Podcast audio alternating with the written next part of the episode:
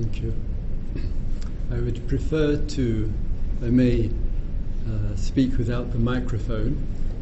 Uh, if it's a little difficult for you to hear, then clearly I'll uh, use the microphone. But so, can those people who are at the, back of the hall here hear okay? Yes, that's good. good. Since arriving here in uh, uh, Australia, just over about nine or ten days uh, ago, I've had the opportunity to listen to a variety of uh, voices, to hear the deep concerns that many uh, of you have, and also to check online um, uh, the current situation. And the information that I'm receiving, and you will have received uh, online as well, that it would appear that uh, in New South uh, Wales, that somewhere in the region of one and a half million of acres of land uh, has been lost to fire.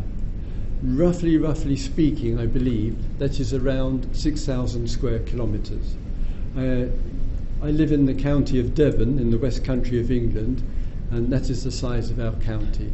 So I have a little sense of the enormous magnitude and the scale just in this particular state. I have been told that the smoke, which has stretched so far, has even been picked up in, uh, in New Zealand. During our retreat, which just finished just uh, 10 minutes away from here in the uh, Bodhi Tree uh, Monastery uh, there, when the dew came, and some of those people who were camping, as they touched the morning dew, which was rare in the mornings, there on their tents, they could feel the ashes uh, which are there. I've read too that the environmental scientists say that on the east coast alone, more than a thousand of one beloved species, the koala, has been lost during these fires. There is the death of human beings, 600 homes lost. This is a very serious emergency for this state, for the neighbouring states, and it is being reflected worldwide. What are we going to do? I would like to speak to you, if I may, just for a few moments on this uh, uh, issue. I believe there are three or four important and primary aspects to it. Each one of those sincerely needs to be addressed, and one aspect will not be enough. The first aspect is on the outer, and we are living in a situation of extraordinary vulnerability in which men, women, and children, creatures uh, on the uh, uh, are subjected to the immensity and the gravity of changes on this earth, which include climate change, which include climate emergency, but it is. Ju- we don't need. Prefer not the air conditioner. We have political reasons for it. Yeah? Can everyone hear okay? And if you have any difficulty in hearing, you- you could get half the British Army up here. So you just please come and uh, just sit uh, closer, and it's a little easier on the voice uh, with you. Uh, with you. So we live in a situation, just to repeat a little bit here, in which there are certainly, in my view, three or four primary areas which thoughtful and caring women and men on the earth really need to address and look into. One of them is on the outer.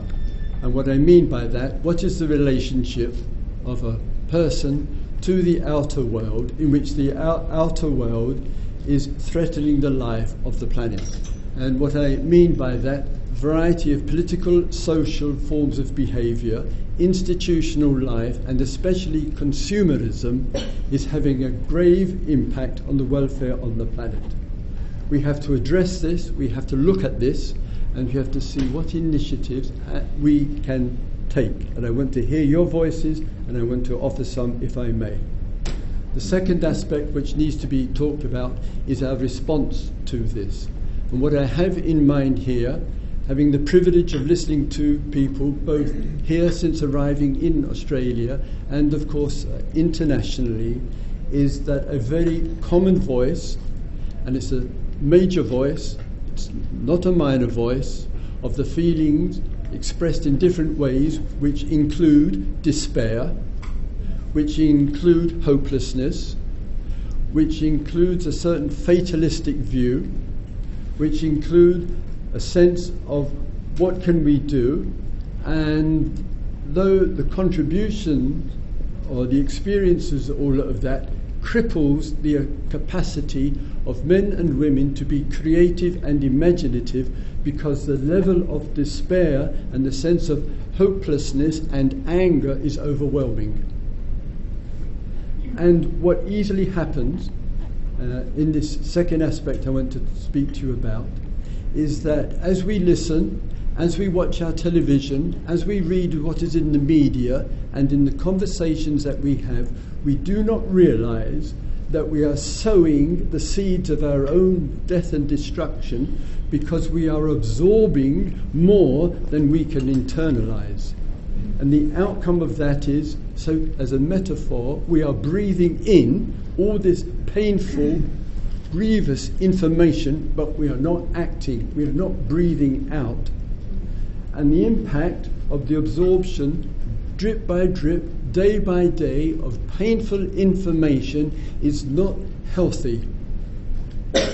and it's contributing to this unhappiness, to these fears, to these anxieties and worries about our children, about the future generations, uh, about our homes and our communities and elsewhere, because we absorb too much and information is not bringing about uh, a healthy response.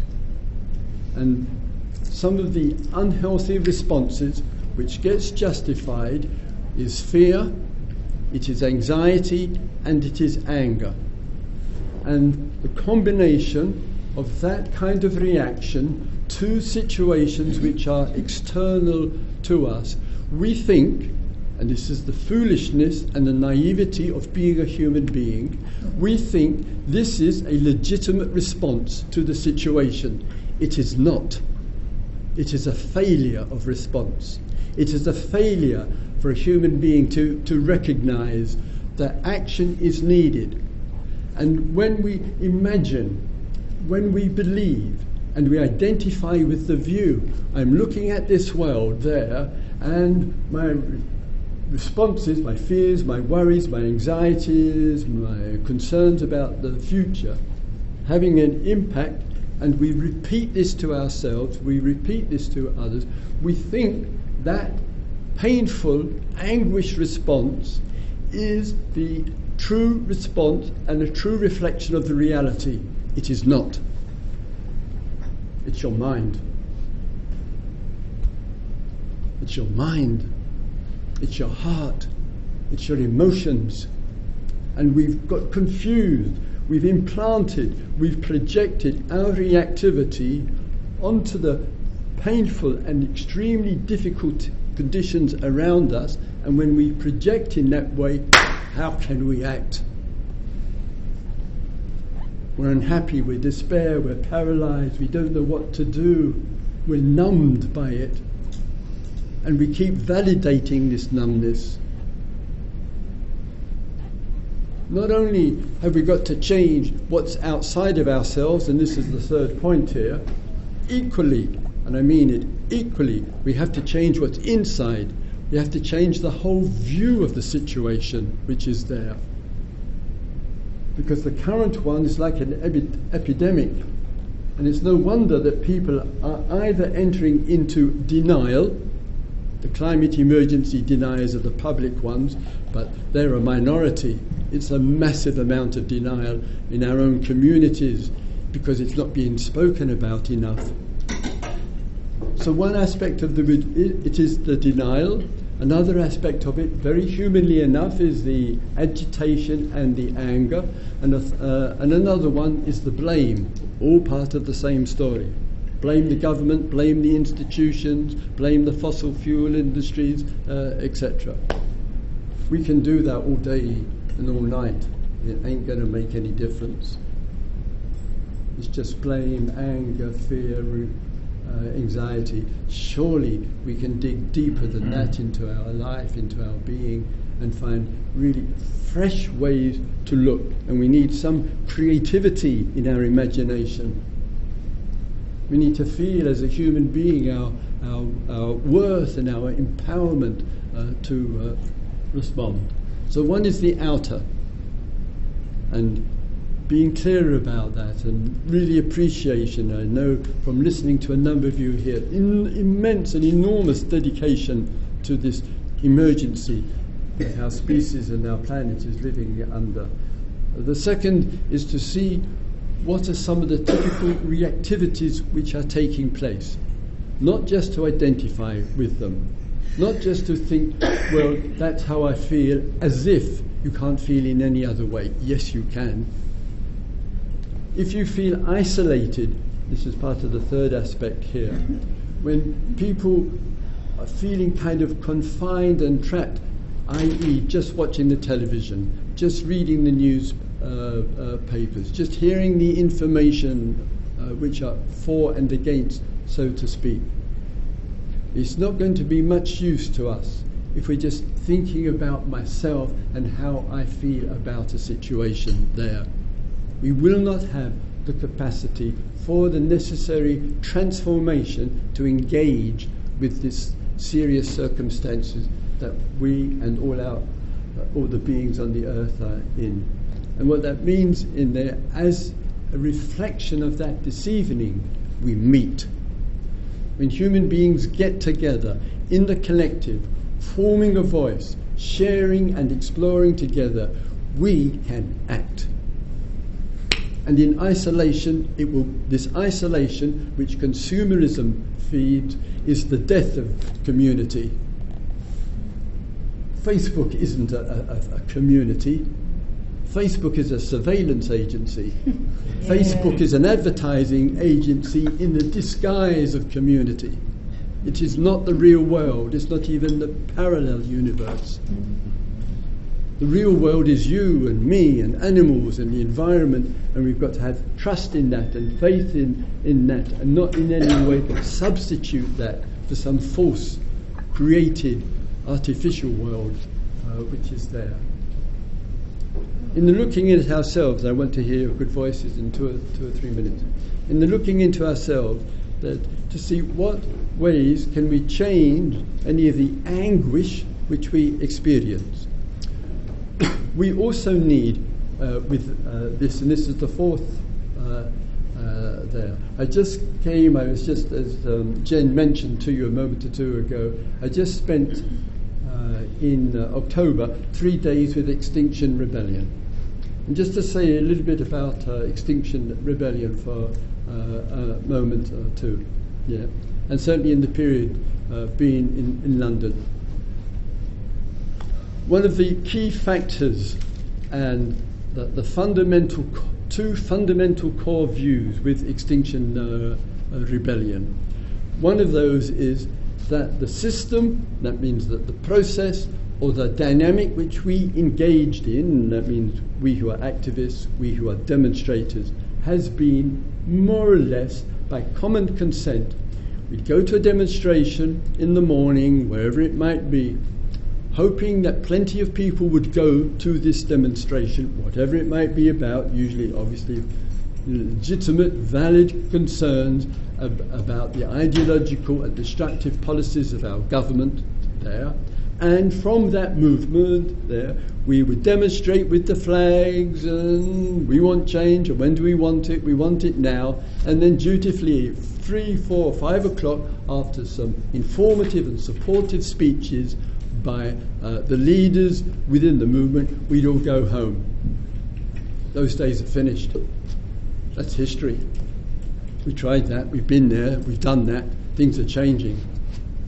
And the outcome of a group of women and men coming together in a small town in Britain, perhaps 15 or, or so, began to talk together and say, we've got to do another, another way of things. And out of that necessity for change came about a key word disruption. That's the buzz word in the, in, in the movement. And with that, it challenged people, as it were, and still is, to its credit, I would say, to go beyond its comfort zone. And that comfort zone was for some, not all of us, but for some to be the arrestables, to be arrested. So in London, as an example of, of this, the police in the last uh, month, and that means in October of uh, this year, they set aside 1,000 uh, cells. Uh, it was not enough cells for the arrestables, and around 1,800, in fact, were arrested. And as one of my uh, friends, amongst quite a few friends from uh, Totnes, where I live, were amongst those who were arrested, he uh, said to me, the police in London treated us very well, which already brings a caution to my mind. But anyway, mm-hmm. bring, he said we were, were given a, a, cell to stay in. Uh, we had our own cell. It was a perfect uh, room for meditation, and we did our meditation practice. And around once an hour, the, that little door, shift window there, and the police officer would say to us, is everything okay, madam? Is everything all right, uh, sir? Would you like a cup of tea? and it, sa- it sounds all right. And my friend wondered, why, why am I not responding with a lot of love and appreciation? And the uh, reason uh, for it is I have uh, four grandchildren, they are Anglo Caribbean. And if you ask people in the black community, if that's the response when they are arrested, yeah, they will have correct. a very, very different story. it's white privilege. Mm. It's white privilege. So we sometimes have to recognize in the situations that we are in, the context of the situation and even the context of our, of our uh, colour uh, as well. And part of the imagination here, and it's lovely to see that, taking place here and uh, else, elsewhere.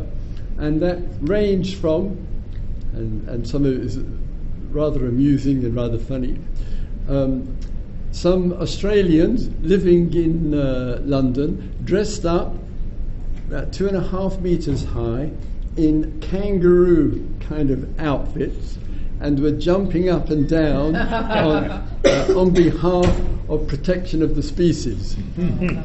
Outside in, in Whitehall, there were women breastfeeding their babies there, many of them in a line outside in Whitehall, which is where the Prime Minister lives, and the, the War Office, as it is still called there, and the Defence and the Treasury, and sitting there in the middle of the road breastfeeding their children.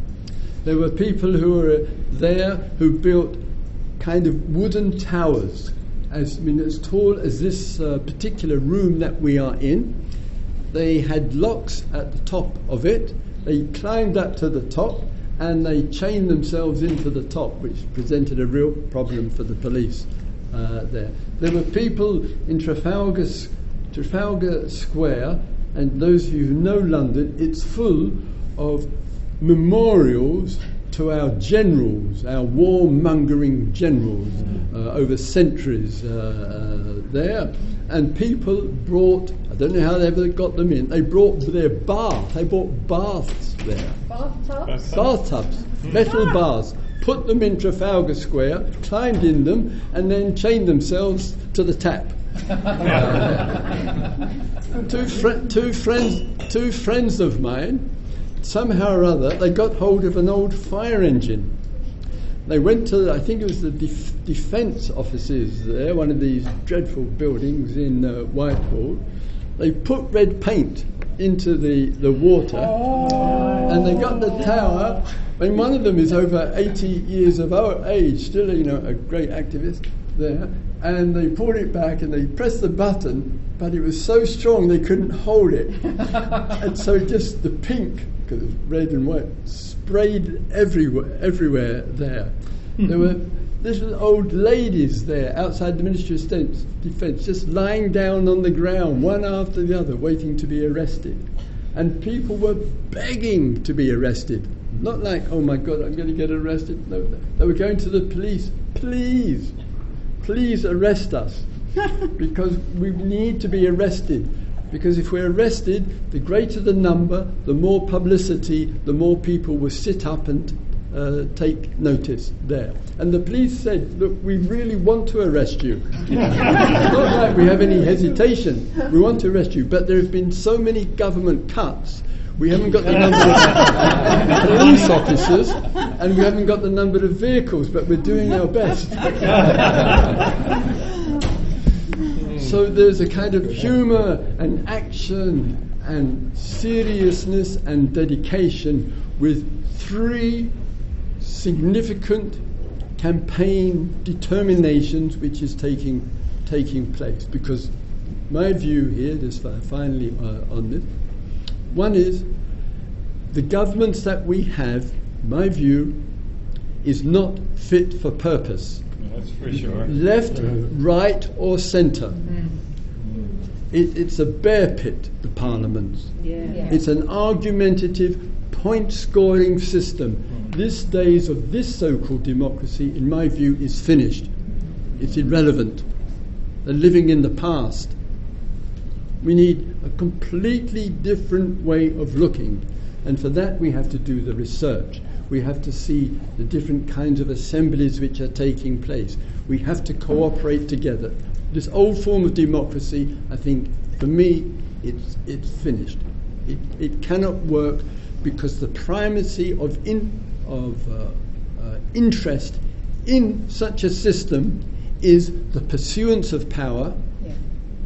the, the keeping of power, and sustaining it as long as possible, and that is the interest. It is not our interest. No. Our interest is the welfare of people, the welfare of creatures, and the welfare of the environment, mm. and these people are not fit for purpose. And I have no hope and no belief that the system that we are living under, called capitalism, called consumerism, or whatever, can change. I've lost. Yeah, yeah, I do not have trust in this. Yeah. Yeah. And, I, and therefore, I think non-party politics of when men, women, and children, because children are very much engaged, and it's lovely to see young uh, people so strongly in, uh, engaged that collectively we change the system there we work uh, together to form assemblies and we work as hard as we can to change the massive uh, emissions of uh, the CO2 emissions, the pollution emissions, the carbon uh, emissions. And currently, as we know, on this earth, roughly, roughly, it's around increase, and Australia has to take much responsibility, oh, the yeah. Europeans has to take, the Chinese, the Indians, the uh, Americans, you know, many, many countries are involved in the contribution. Currently, on average, around the world, it is increasing one and a half, 1.7% every year. And if the Earth is going to be protected, it has to decrease by a minimum of 7.5% a year. We are going completely in the wrong uh, direction. And that's going to take some real commitment to work together to, as I mentioned, change the view, change the way we look at things, bring the creative and the imaginative out. We need our scholars, we need our, our scientists, we, we need the, our philosophers, we need those to do the research, to present to all of us alternative ways of being. The old is gone, it's finished. It's, it's, it's not working, and the evidence is in every fire the evidence is in the droughts. The evidence is in the, in the melting of the ice caps. The evidence is in the poverty and the hardship on this earth. The evidence is in the suffering. The, ev- the evidence is in the, in, the, in the meat industry. The evidence is in the depletion of resources. The evidence is everywhere. And so it's up to us to, to work and cooperate together. Okay, thank you. Yeah, very good. Yes. So let's have a quiet minute together, and then I'm going to uh, invite any responses that you might have, any questions which I can uh, possibly uh, respond to uh, with you. And then following on from that, I'm going to invite you to form into some small uh, groups, and I'll talk a little bit, little bit with you, if I may, about the theme for that uh, in due course.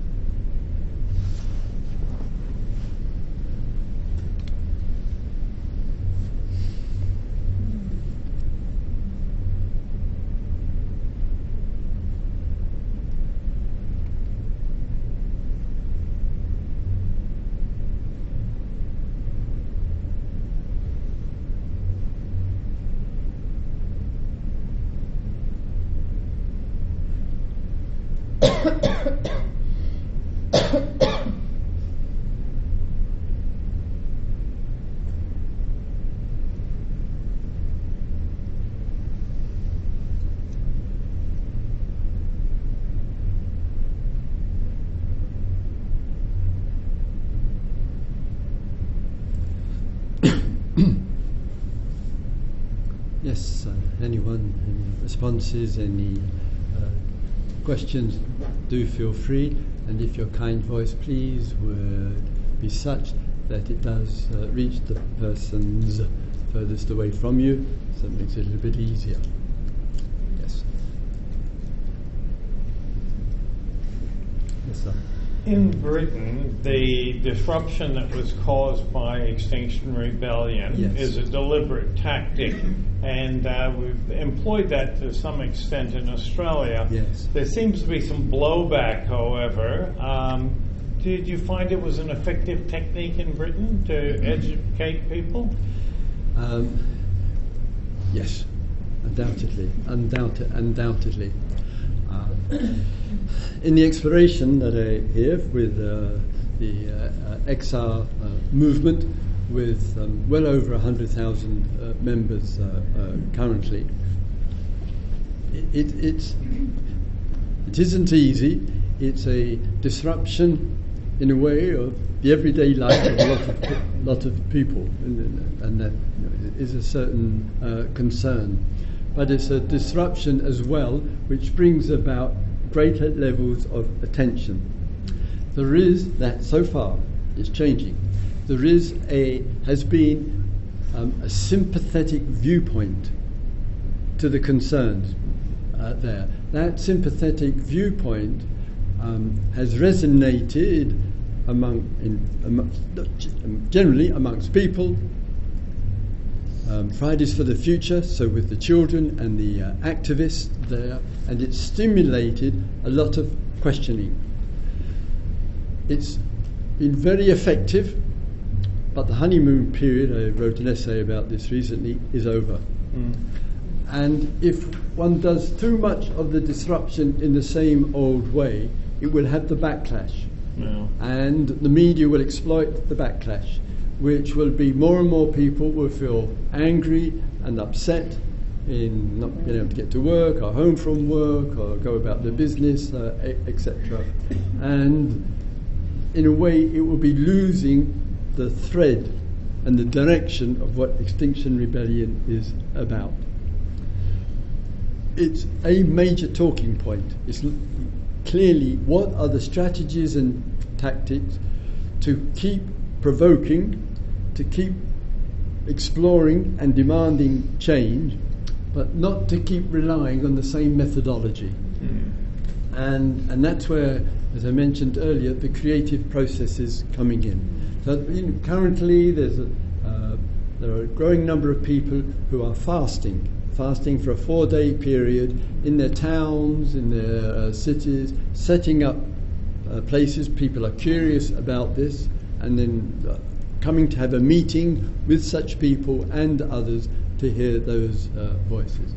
There's uh, situations as well uh, with the uh, youngsters who are really finding their voice. They're writing things, they're doing their uh, artwork, and much, much more, and bringing it much more to the attention uh, in their schools. They're children, I see them on the station platform at home on a Friday, and they're all excited. They're off to Exeter, the near, nearby city, uh, there to engage and give some support to some action.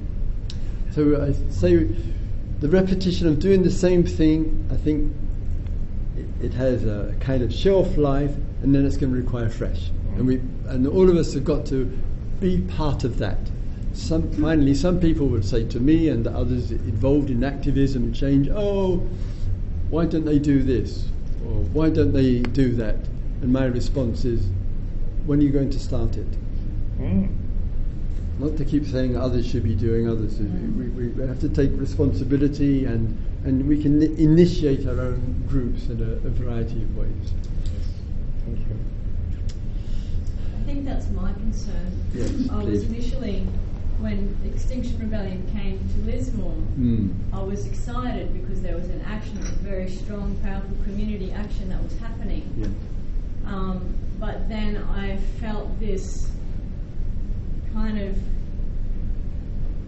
eh, towards towards it because it was to me as a parent, and I actually think that we need to parent our politicians. Yes. And I think that in when we push hard, we get a pushback. Yes. And so I get concerned that when we're putting our face in, in front of everyday people and pushing against the stream that they're trying, you know, their everyday life, and, and they're already struggling, that I feel that's not where I want to put my energy No. for me. Mm. And so I've been looking around going, what other options are there? And I know Greenpeace has something called Break Free, and I like the name of that because Mhm. it's a little bit more, this is where we want to go. Mm. We don't want to. I don't want to focus on the extinction and the rebellion because to me that's a bit negative. And I love the fact that there's anything happening. I think it's fantastic, and I thank Extinction Rebellion for their efforts. But for me personally, I want. I would love to be part of it, of an action that is Yes. something more like break free, where we're actually, or it's something where we're looking where we want to go. That's quite powerful as well Yep. And strong in a, in a more of a positive kind of oomph. But I don't know what that is yet. You, you give uh, a good reminder, an important one here, that uh, the recognition of the variety of ways of expressing our concern. It's not that climate, from my view, climate emergency is the most important thing. Uh, it, it is an outcome of many other things which need change. And the, the aspects of change are both inwardly and outwardly. We do, and it's a reminder from you, to keep our eyes and ears open of what groups are around, doing what kind of actions, the major ones and the minor uh, ones, to really give, give support uh, there. We've got to look at the notice boards, we've got to see what's in the media, we've got to recognise what people are talking about. We've got to get out of the front door, for sure. And in that, listen, as good people doing the, uh, this evening, and to that sense of the community of people, the forming of the small tribe, which has an empowerment to it. Extinction Rebellion, it might be, it might be um, the, uh, the Greenpeace activism, but there are many, many, many kinds uh, uh, which are going on. And every time we connect and we give support, we're, we're part of a progressive collective moving towards change. And there's much which is around, and if it isn't around, start it. Yes. Christopher, I'd just like to reinforce that point. Um, one of the uh, real sort of transition points for the gas field free campaign in the whole of the Northern Rivers was when a group of people got together and decided they were going Mm. to absolutely commit themselves to making this Yes. a, a reality, a gas field free Northern Rivers. And it was at that point that things started to change. Yeah. Uh, and it's about relationship. It's about having clear goals. It's about keeping your egos out of the way. Uh, it's about thinking strategically, Yes. pulling in resources, people who've had experience in Mm. these things. Just Yeah. and, and that absolutely suits people. You know, some people are put off by XR, some people are put off by Greenpeace. Whatever they want Yes. can be done. It, it's interesting. that uh, some things in this uh, uh, vulnerable world that we live in that we touch upon and focus upon, whatever that issue may be about. Protection of the rainforests and uh, animal uh, uh, rights and sustainable uh, living and gender balance and appreciation for diversity and much, much more. So one is the connection with that which touches us, and it might be more than one thing. The second is listening to the responses which may come.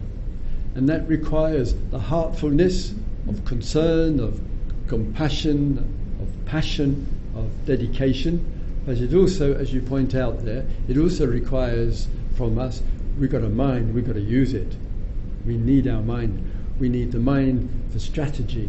We need the mind for analysis. We need the mind for planning.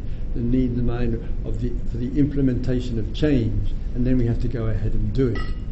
And the other aspect which goes uh, with this, many, in my view, as a small student of history, many revolutions, and you know, I trust, I believe in revolution, but many revolutions from the past, it's been a revolution of the outer circumstances there, valid and uh, uh, important, of course, plenty of these uh, in European and uh, many other societies, but there hasn't been, my view, enough revolution of the inner life there. And so the system may change for a while, but gradually, gradually, there's a new authority, there's a new privileged elite uh, there, and we're back where we were, and that's, and we certainly are that now, where the gaps between the rich and the poor is as great as it was in the 19th century. So we're just back where, where we were. So I take the view that we've got to walk the talk, and the walking of the talk is keep working on ourselves. What changes as a human being am I willing to make? What changes am, am I willing to make in my lifestyle and in my household? But one's got to be very, very mindful and careful with this because there is a, an acute vulnerability which goes with this. And the acute vulnerability is that the powerful, which are, which are the billionaires, which are the 1%, which are the governments, which are the major industries of pollution, they want us to only think about personal change, as if personal change is really going to change things. Because then they can get on with their exploitation and their, and their abuse while, while we are turning the tap off um, while, while yeah. we brush our teeth and think we're making a great difference to the future of the planet. We need the inner change. We need to reduce our comfort level. We need to make ourselves fit. And correspondingly, and at the same time, engage in action for community, social, uh, business, corporate, government change. They have to work together. So the revolution of our time, and I think, and for the future, is that the two are corresponding and working simultaneously, and that's a tremendous uh, undertaking. One without the other, to me, wouldn't be enough. Yeah. Yes, anyone, please. Yes, sir. Um, transition town sort of started in, in, in UK and was quite powerful globally there for a while. It yeah. sort of petered out. What do you why do you think it sort of rose and then went down as quickly as it rose almost? Uh, the, the, question case, um, was asking about uh, Transition Town. Uh, they had the uh, uh, delight of um, being one of those who live in Totnes, where Transition Town started. Mm-hmm. there, so you know, certain lived in this town 37 years, know it as well as anybody else there. Um, just very, very quickly and briefly on this, um, a view began to develop with uh, Rob and uh, uh, others in, in the town you know, that we have to change the lifestyle there. And the one liner which was used when it started in 2006, at some point, all these resources, including oil, will start to run out uh, there, and we really have to change. And that triggered a tremendous interest in the town, and the outcome of that was numerous meetings of changing the lifestyle. Uh, and many aspects to that. That sparked a lot of international interest to the point that something around seven to eight hundred towns and cities around the world took an interest in the model that started up in this small town of 8,400 uh, people. Um, and it, you're quite right, it's gone quiet. It hasn't actually petered out. Of uh, contacts and the association. What's uh, happening is that the inspiration of, of that is now evolving from Transition Town into other actions, one of which is Extinction Rebellion, uh, uh, by the way. So many of the people who inspired for change from the Transition Town are now finding other resources and uh, outlets. There is still plenty of people coming to Totnes to be for the trainings in uh, extinction uh, in uh, transitional work, and there are people who um, also travel overseas. But you're quite right. It is much quieter than all the heat. But it's like all of these things. There is this what I call the honeymoon period. It's really, really strong. Everybody's talking about it. Quietly, slowly, it will go quiet. Some of us, we have to keep going with our quiet commitments, whether there's a lot of attention around it or not. We just have to keep steady until the nature squeezes the last breath out of the body. We're going to keep going. There is no retirement for activists. Except death. yes, please. Sir. Yes, I'm sorry, just over here first. Yes. Um, I've got a question, but I'd just like to touch on something that the lady said over there, sitting on ground. Um, a part of Extinction Rebellion is is like an affinity group. I don't really know, but they call it deep adaptation. I'm not sure if you're aware of it, but it, it, it is exploring new systems and um, local resilience building and connections and what happens where we go to from here. That might be something that you're interested in. They meet regularly. There's a Facebook group and stuff. My question to you, thanks very much, is I, I hear what you said before about the fear and the anger and the sadness. I'm pretty angry. And I, um, my despair is real. I, I feel, you know, I feel full yeah. of despair and I feel pretty sad and, and I'm frightened. Yes. And and I and I, I just want to kind of be honest about it because it's real, but and I don't know how to kind of flip it and and become creative and positive or like, like you know what I mean. And yeah, so sure. I'm just kind of asking for some guidance on that. Yeah, sure. Yeah, yeah. I really uh, appreciate. Uh, uh, the, the uh, question that you uh, have. And it genuinely is one of feeling frightened, feeling angry about the situation, and feeling despair. As I mentioned, I doubt whether alone by ourselves uh, change and trans can come because quite often it's so kind of close to us, those feelings and states of mind and heart that you're describing, it's very difficult to see through. And that the empowerment for change generally comes through people sharing a lot, maybe some people in your friends, local community, and others who have worked through uh, some of, of this. And if one, not easy, keep in a way to one or two core views of, about about this, and that means a core view would be a real commitment to working through this in order to free up the heart and mind to be able to respond effectively. The difficulty with the despair, feeling frightened, and, and uh, the, the anger, it, ha- it is such an imposition you know, on us in the on the inner life, that it really does get in the way because the thought keeps justifying. I have a reason to be, you know, and things must change, and what's going to happen in the future, and the pressure on the thought kind of implodes with the despair and adds to it. In the moments, might be just in the day, when you're not under any of that kind of pressure, and there's uh, an appreciation for life.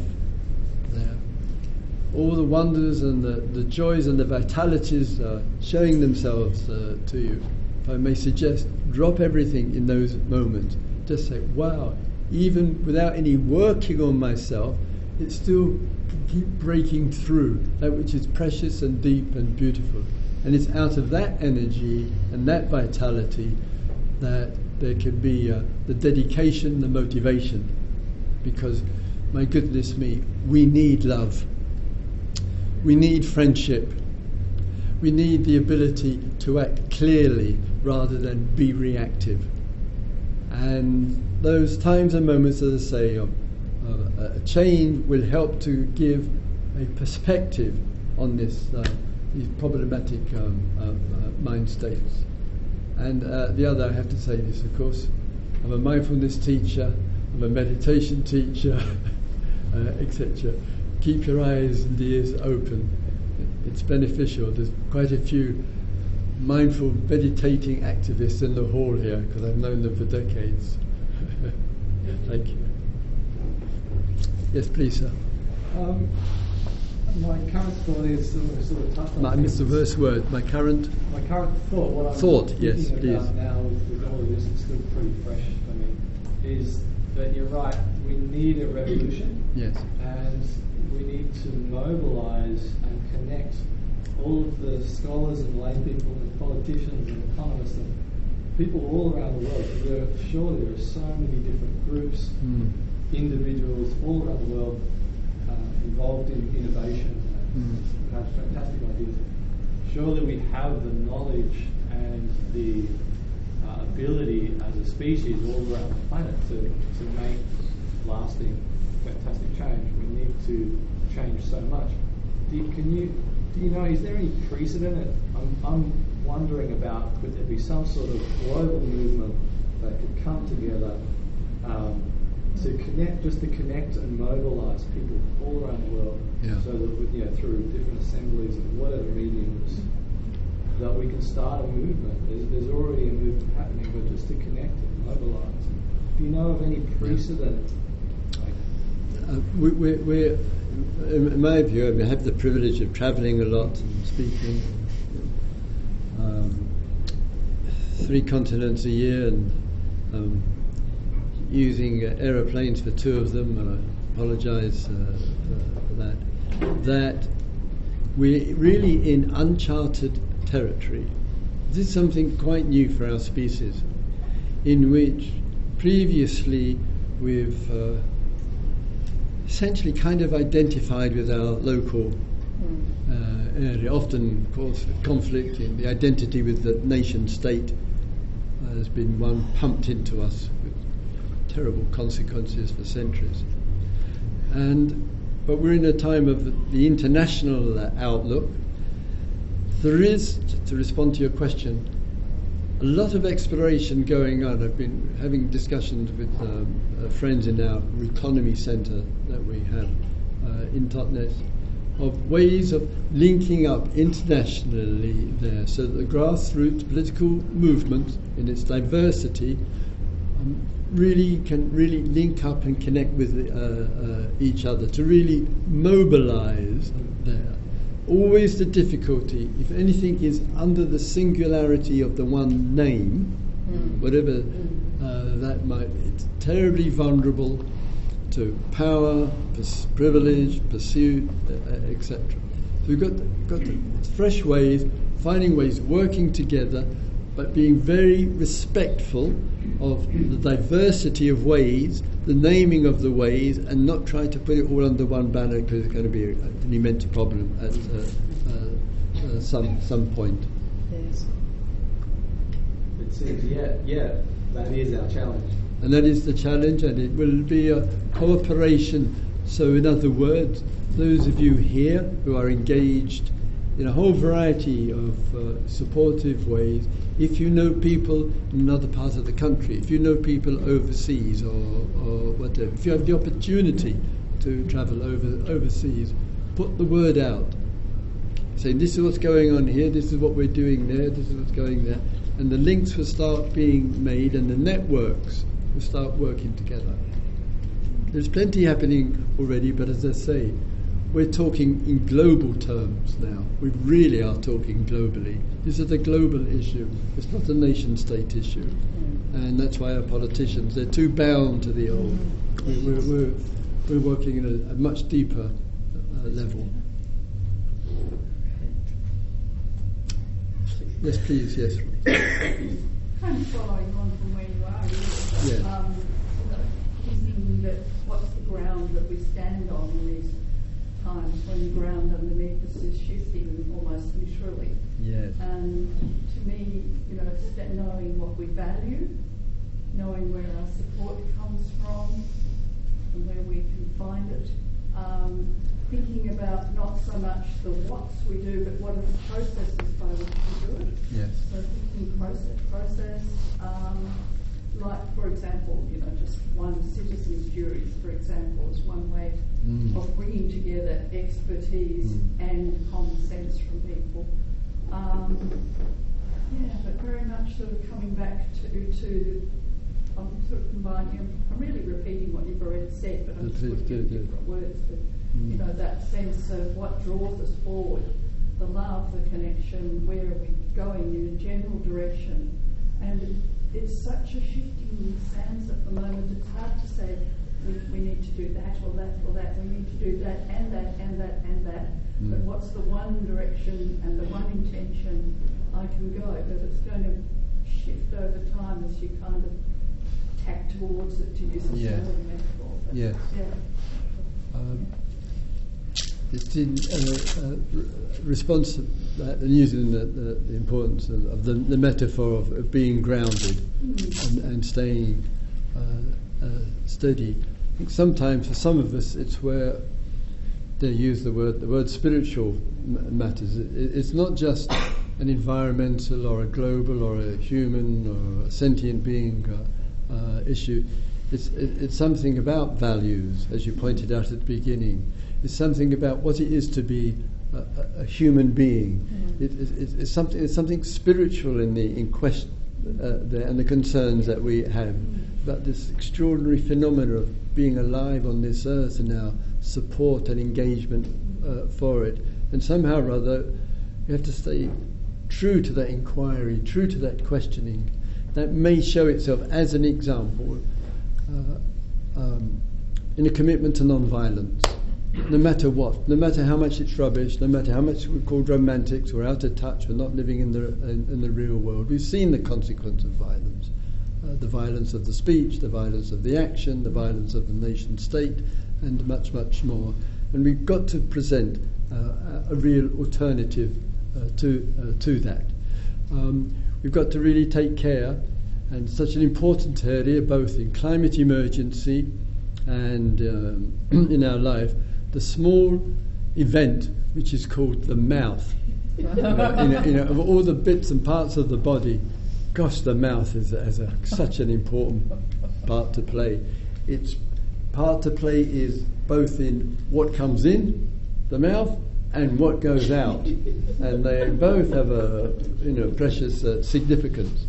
And it's been a, for those of us who uh, like and appreciate the plant-based uh, uh, diet. It, it's it's one of the factors which has been heartening and uplifting to see that there's a real change, a real change with the uh, young people and older people to actually change the diet, to actually really reflect and think about what am I buying, what's the impact on animals, what's the impact on the environment, what's the impact on the land what's the impact on the local communities there, to really, really consider what we put into the mouth and to really make that a real area of mindfulness and practice. And it's to stay true to it. So, where are we now? We're in late, no- late November. So, some of you might be going home, and maybe your parents or your grandparents or whatever, they might prefer eating the backside of a cow or, or, or, or the leg of a chicken, you know, lying on top of the dinner table uh, there. And uh, it's not easy to say uh, no, thank you, rather than oh, mummy and daddy will be upset, you know, etc. No, no, just say no, thank you, and, and one doesn't have to explain why, because one is trained, staying true to a principle one is staying true to an ethic. And in that staying true to that, one's got the quiet power and authority to say no. We have to, we have to keep value with it, trying to explain it well and kindly, but no, it is. And similarly, with what comes out of the mouth as, as, uh, uh, as well. With this, it's a simple criteria, it's been said for two, three thousand years plus speak as much as we can that which is true and useful. Very simple. Speak that which is true and useful uh. And in that the manner of the voice, the manner of the communication.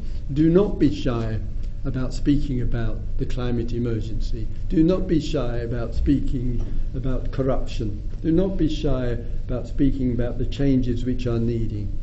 There are more important things to, to speak about than the colour of your shoes or the uh, new hairstyle you've got, or if you've got any hair left, you know, whatever it might, whatever it might, it might, might be.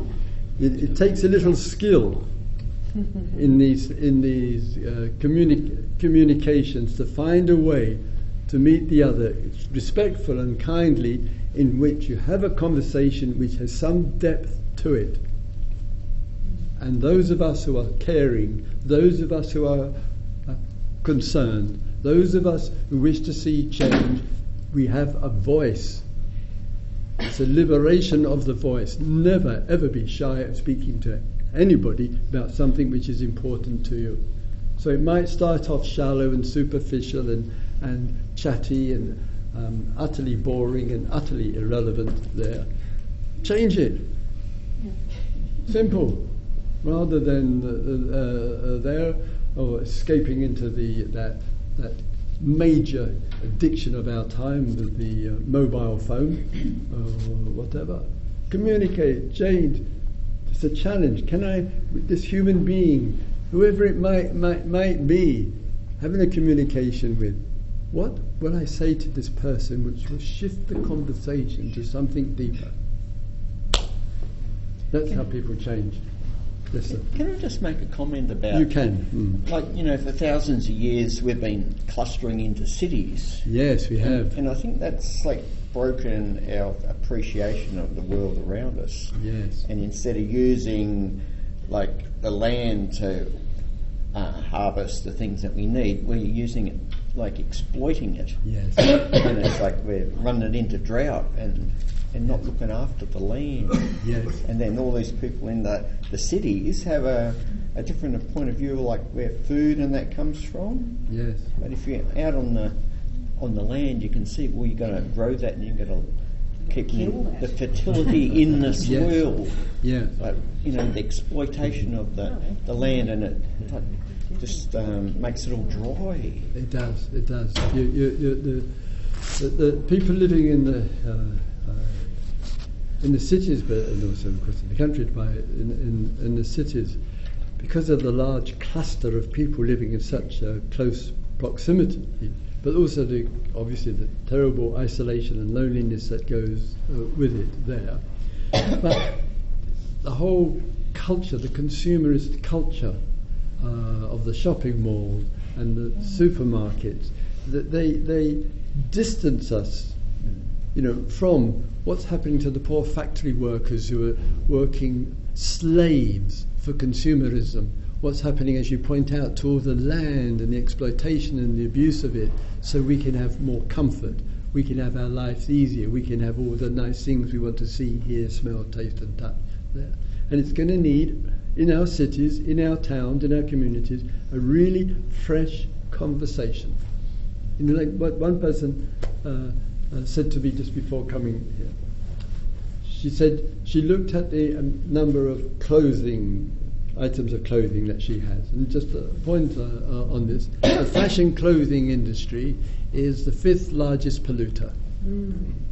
uh, for all the consequences that go with it. And she's made an agreement and she's talking about it there that apart from the, the underclothes, not to have more than 30 items of clothing to maximize. When she buys an item of clothing, there, well, the other, and that one item is going to the charity shop. You know, it, it, it's just small thing, making a change which helps to give some contribution to others. Uh, we, we had meetings in our street, and in the meetings in our street, we looked at ways to conserve energy. You know, if I may say, 25 years ago, as a Green Party candidate, you know, know little, little about ecology and the environment and sustainability. Whoa, was I impressed with what some of the people in my street were doing who would never come to a meeting like this. The word sustainability, they wouldn't even know what it means is it's a rather sophisticated language for lots and lots of uh, people. But they said to me, we never have standby on. We, when, with the rooms that we have there, we, we where there's uh, in the winter time, we close the rooms that we are not using and we turn the radiators uh, off. When we leave a room, we always turn the light, light uh, out. We pull the plugs out. We don't turn up the heating to stay warm. We put on an extra jumper there. We use everything minim- minimally. We don't have our heating more than 80 or 20 degrees. Here, you might say, with the air conditioning uh, there, with 1.6 billion forms of air con- uh, manifestations of air conditioning, which is a big source of profit for the fossil fuel industry. If we want to t- walk the talk, we're going to have to learn to be comfortable with being uncomfortable. Because that's all the air conditioning can do. Just make a slight different comfort change in the feeling of the sensation in the body. If we really commit it, we have to walk the talk, make the changes. We have, as the good gentleman said there, have to look at our relationship to the environment, look at where the food is coming from, how we are using it, what it what it is. Just I was in Israel just uh, uh, go uh, go uh, every year. We were having a walk uh, there as part of uh, the retreat, and we walked past a place where they're keeping animals. That is the cows. Common enough Uh, uh, issue and a calf had been born, and within an hour or two of it being born, it was separated from the mother cow. And the calf was screaming for its mother. And the mother was put in another fence and it was screaming for its calf. And the reason behind all of that is that we can have milk, yogurt, and cheese. Sometimes we look and say, wow, some changes are going to be needed. And then we look at the farm industry there and the meat industry and all that the land which is required to feed these animals, all the destructions of the rainforests to feed the, feed the uh, animals, and the land could be used to produce and grow such healthy, good food for us. You know, change is needed, and that what comes in, so what goes out, it's part of our exploration. Not easy. Yes, sir. It seems to me that one of the biggest problems we have mm. is that we are, um, our, our, whole focus, and I'm not talking about the people in this room, but no. the, the, way the system is operating yes. pretty much globally yes. is that we focus on money.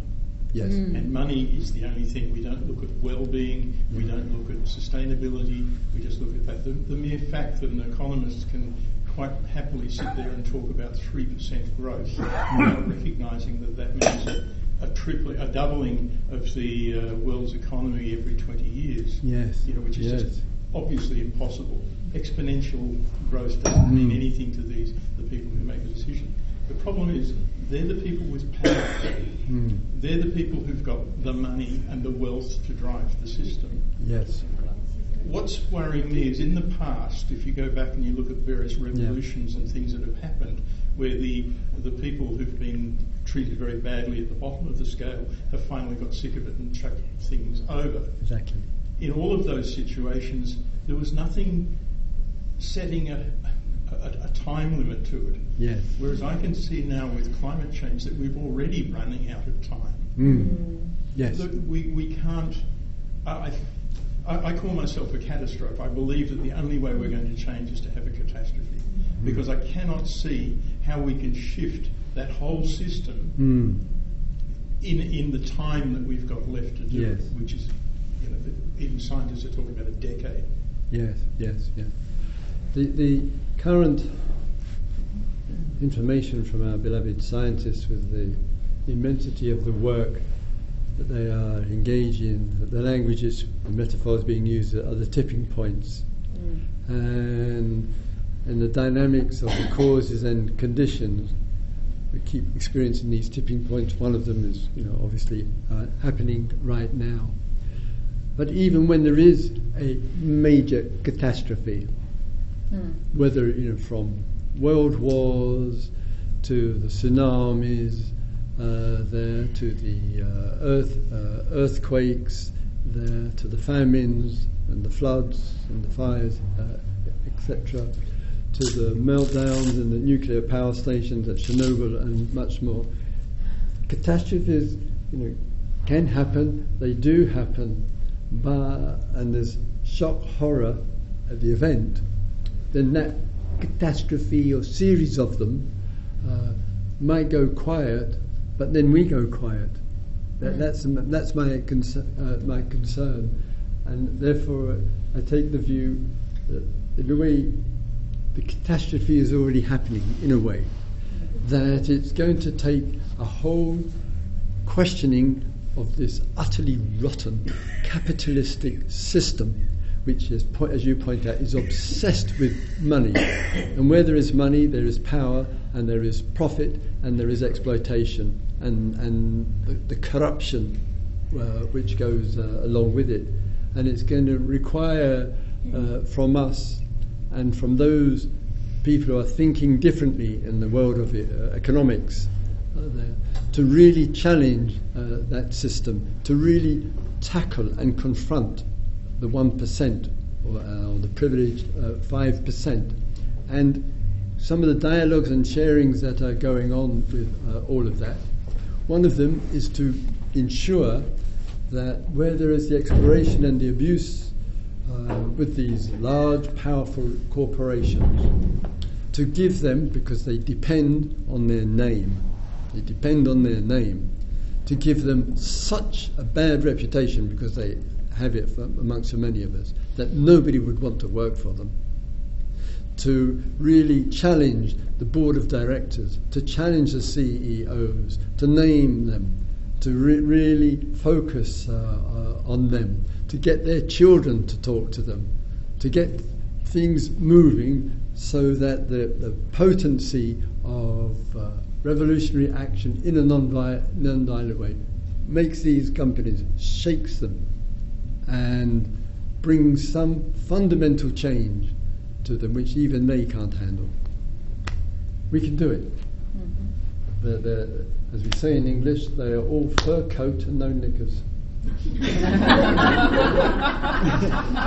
we all need air to breathe. I'm not sure what that means, but I love it.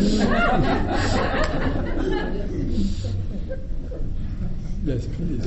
Um, I'm just wondering, in terms of strategy, whether yes organisations like uh, Extinction Rebellion mm. could have, um, instead of just being just sort of a climate emergency, but having more um, precise and specific sort of objectives, like here in Australia we could say we want uh, all the, uh, the coal-fired power stations to mm. be closed down by a certain date, or no more coal um, mines at all, full stop. Yes. Um, the LNG industry, for example, to start winding down. Yes. I mean, pretty, but just coming up with the truth of what's really required. Yes. And, and uh, because I think for some people, uh, it can be very easily dismissed by having a more sort of a general argument. I've heard that before a hundred times. That you know, having specific objectives might be a way to go. I, I, um, it's I, I, share exactly the same concern. Exactly there, there. It's got to be a rather core talking point because climate emergency is not an independent event. It's the outcome of countless other events, mm. uh, some which you just pointed out. And some of those local, those, some of those events are very specific in specific areas. Is that right? Yeah. What? Yeah. It's really?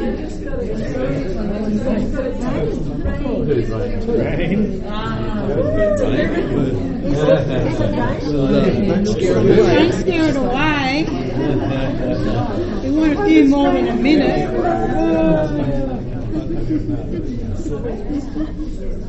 It's pretty exciting. Stop already. Not scared. May, may, may, may, the, may any, any drops uh, of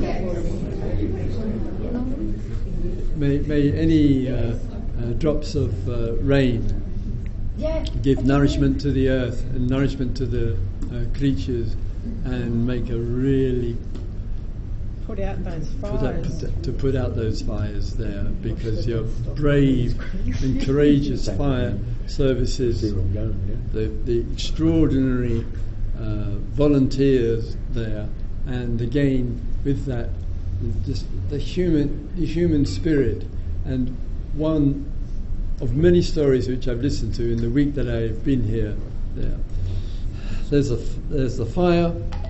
There's a rather narrow track the fires on both both sides, and there are uh, people, but uh, fire services, but people driving up, and they've got in the back of the truck a large tank of petrol, What? And and the purpose behind it is because they had the they got the idea if we get those mm-hmm. petrol engine leaves blower away as you know to clear every single oh, leaf out of the way. And they just drove up oh, with oh. fires around them with this the risk level the courage of, of, of uh, people working working that's what I'd say too. Stupidity sometimes. um, people will cooperate together, work, work together. There is um, a great risk. But for me, anyway, my respect goes um, for that risk to help save communities, people's lives and people's homes. And, and I, I, I, think, I think it's a great credit to uh, people. But as I say, may the rain fall well and plenty, and may it fall on a good earth, and may it contribute to rain. put, put out the fires. If it, it is rain, it was rain, it mentioned. Yep, good news. Yeah, yeah. All right, then we'll have a, a, a quiet meditation for two or three minutes, and then we'll have some groups. Yes, John? I just feel to make a really brief um, addition to the conversation. We're talking about you know, the revolution needed in, in government, which we absolutely do. Hmm. Uh, but the good voices of, say, is it the, the Prime Minister in New Zealand, Jacinda Ardern? Jacinda. Doing, seems like doing wonderful things for the government. And there's a, I just um, watching a little clip of a, a very fresh voice in American politics, Alexandria Ocasio Cortez. And somebody- Alexandria Ocasio Cortez. Yeah, no, yeah, yeah. Okay. Um, and then positive things I hear about, I think, I've got a vague memory of uh, a change uh, in, or the precedence of the, the change in the legal system somewhere in South America, giving uh, the natural environment, Pachamama, the, the earth, uh, legal protection. So there's, there, there, are, there are these positive things going and the capacity for positive change within the system that's already Mm. there. Yeah. Yep. Just want to put that in. We, we, we the, as internationalists, we have the uh, opportunity, and quite quickly through the social media, of course, to really see these uh, initiatives. And of course, we have a very fine um, person in Jacinda Ardern and her ability to show uh, extraordinary empathy uh, after this devastating uh, uh, slaughter of people in the Muslim uh, community. And those voices, in a way, and others, my view, kind of religious language, they're the gods of the earth. Are women and men who are really speaking up uh, for us. And uh, just recently, I had a coffee with a person who's a professor in uh, New Zealand, and his wife is in the government working uh, on, on the environmental issue. So I had the opportunity to ask her, ask him, sorry, uh, about his prime minister, and uh, his uh, he spoke for a few minutes about her, and his comment was, "She's authentic. She's the real thing." Authentic, yeah. and uh, and we need these we need these uh, voices. We need to um, see what people are doing, such as you know giving the earth the same kind of human rights benefits that we give ourselves, and give that to to uh, uh, to animals. And the initiatives of imaginative protest you know, years ago, I remember in Thailand, having lived in the forest as a Buddhist monk in Thailand there, and some 10, 20 years ago, monks were ordaining trees mm. and oh. putting the robes around the trees to, uh, in the first line of trees, to stop the sawmills, the sawing, you know, just things which are just out yeah. of the box, but yeah. powerful, and they touch people. There's, much that we can do, and, and we, we need it because we need we need. I think a key word is for myself and perhaps you too, or words is inspiration, and, and and I need as a human being to know. Wow, there are people doing these things, and and you know what can I do? What can what can we do? Uh, I need the, the, the, joy and the wonder and the appreciation uh, as well of the magic and the, uh, the wonder of life, because that also gives renewal uh, there. And with all of that, and also the quiet capacity, sometimes at home I might turn on the, the, the, uh, the, the BBC or, or whatever, which is not the best mirror for news anyway. Um, but after a minute or two, I think I don't need to listen to this. This is, I don't need to absorb even more of the suffering. I just switch the thing off. So, yes, we are committed. Yes, we are concerned with the suffering, but we need the joy, the happiness, the inspirations, and the steps that other people are taking to help give us some extra confidence. And there are some great people around. Mm. There really, really are. Some of them, as we know, they're young and they're teenagers and they're, and they're, and they're old and they're you know, pointing the, the, the fire hose Mm-hmm. at the authorities. Much fun. I mean, why not? I would like to do that. so, uh, well, uh, let's, let's have a couple of minutes quiet period together, and then I'll invite you to form some small groups. Hmm.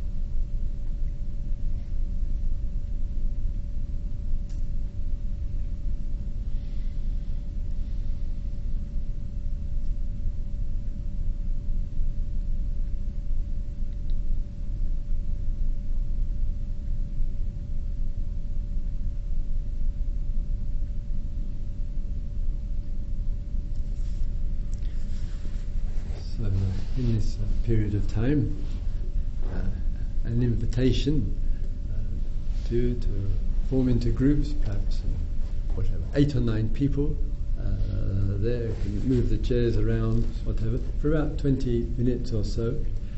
There's uh, an encouragement for a theme with the group and a couple of aspects to this. one, are there any areas of interest with regard to making a contribution to change, personal change, family change, social change, work change, political change, or whatever, the work uh, towards uh, uh, change. And the other is in terms of what currently you are doing or what steps you would like to make. Understand? So it's an exploration of change. What contribution currently are you making in this area? Or is there any areas which you feel you would like to initiate or would like to join or to engage in to give support? So that which you're doing and that which you sense you could offer, you could connect with. Those, those are the two areas. Is it uh, clearly clear? Marvellous. So, uh, can I just leave you to form into some groups of uh, eight to ten? Just be short for 20 minutes, And then we'll have a 10 or 15 minute summary, and we'll finish till around 9 o'clock. Maybe we'll give these people to turn around. You can move the chairs. And Sure. Then we can be lazy. Must go. oh, yes, thank you. Thank you for coming. Very good. Thank you. We're doing. We're doing. Okay, lovely. Well done.